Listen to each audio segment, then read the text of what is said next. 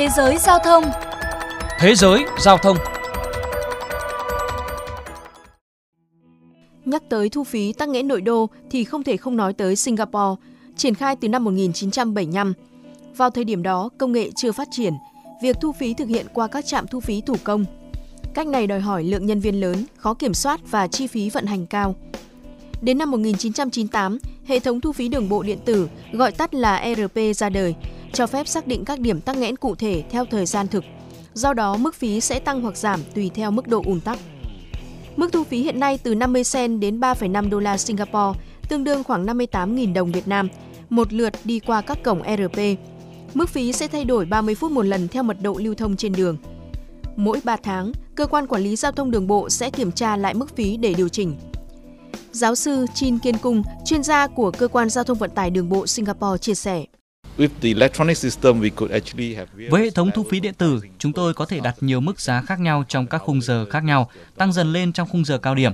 Điều đó đã thực sự giúp giảm lưu lượng xe cộ trong và ngay trước giờ cao điểm. Tuy nhiên, không thể một mình hệ thống ERP có thể giúp Singapore giảm ùn tắc. Nhiều biện pháp khác đã được thực hiện song song với ERP, bao gồm hạn chế phương tiện cá nhân thông qua việc tăng phí đăng ký, giới hạn số lượng và đấu giá giấy phép lưu hành xe.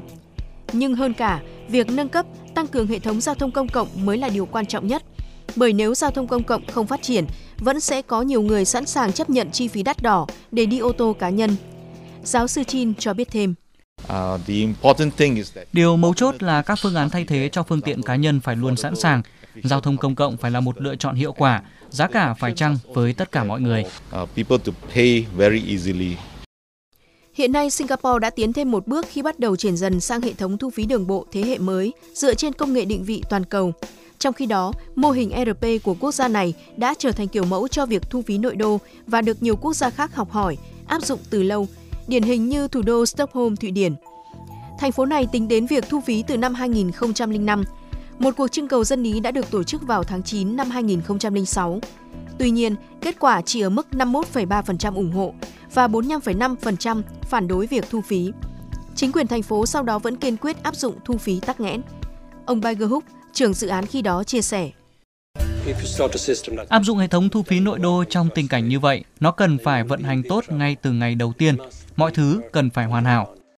Khi triển khai, 18 lối ra vào thành phố đã được trang bị camera, có nhiệm vụ chụp lại biển số của các phương tiện đi qua cổng, gửi về hệ thống nhận dạng và sau đó tính phí. Việc nhận dạng biển số được ghi nhận chính xác ở mức trên 99%, rất hiếm khi có sự cố nhầm lẫn xảy ra. Mức thu phí tắc nghẽn nội đô có nhiều mức tùy theo thời gian trong ngày, dao động từ 1 đến 4 đô la Mỹ mỗi lượt. Mức thu tối đa trong một ngày là khoảng 12 đô la Mỹ, tương đương hơn 270.000 đồng Việt Nam. Hai ngày cuối tuần, các dịp lễ Tết đều được miễn phí. Sau khi áp dụng ghi nhận vào giờ cao điểm, thành phố Stockholm đã giảm tình trạng ùn tắc 22%, ô nhiễm không khí giảm 14%. Khi hết chương trình thí điểm, chính quyền trưng cầu dân ý. Đa phần người dân Stockholm đều ủng hộ thu phí và nơi đây trở thành thành phố đầu tiên của châu Âu thực hiện thu phí tắc nghẽn nội đô. Ông Jonas Eliasson, chuyên gia giao thông và cựu giám đốc của cơ quan quản lý vận tải thành phố Stockholm cho biết, thành phố cũng rất chú trọng củng cố hệ thống vận tải công cộng, mở thêm các điểm đỗ xe ngoài nội đô, cho phép người dân có thêm lựa chọn tốt, hợp lý ngoài sử dụng ô tô cá nhân.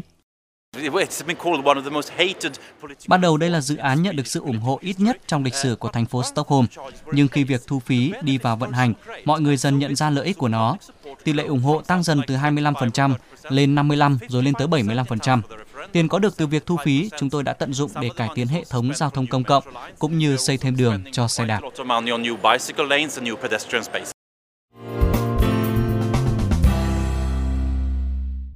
Thưa các bạn, từ kinh nghiệm của Singapore và Thụy Điển, chúng ta có thể thấy rằng chỉ với phương án thu phí nội đô thì giảm ùn tắc là chuyện khó khả thi.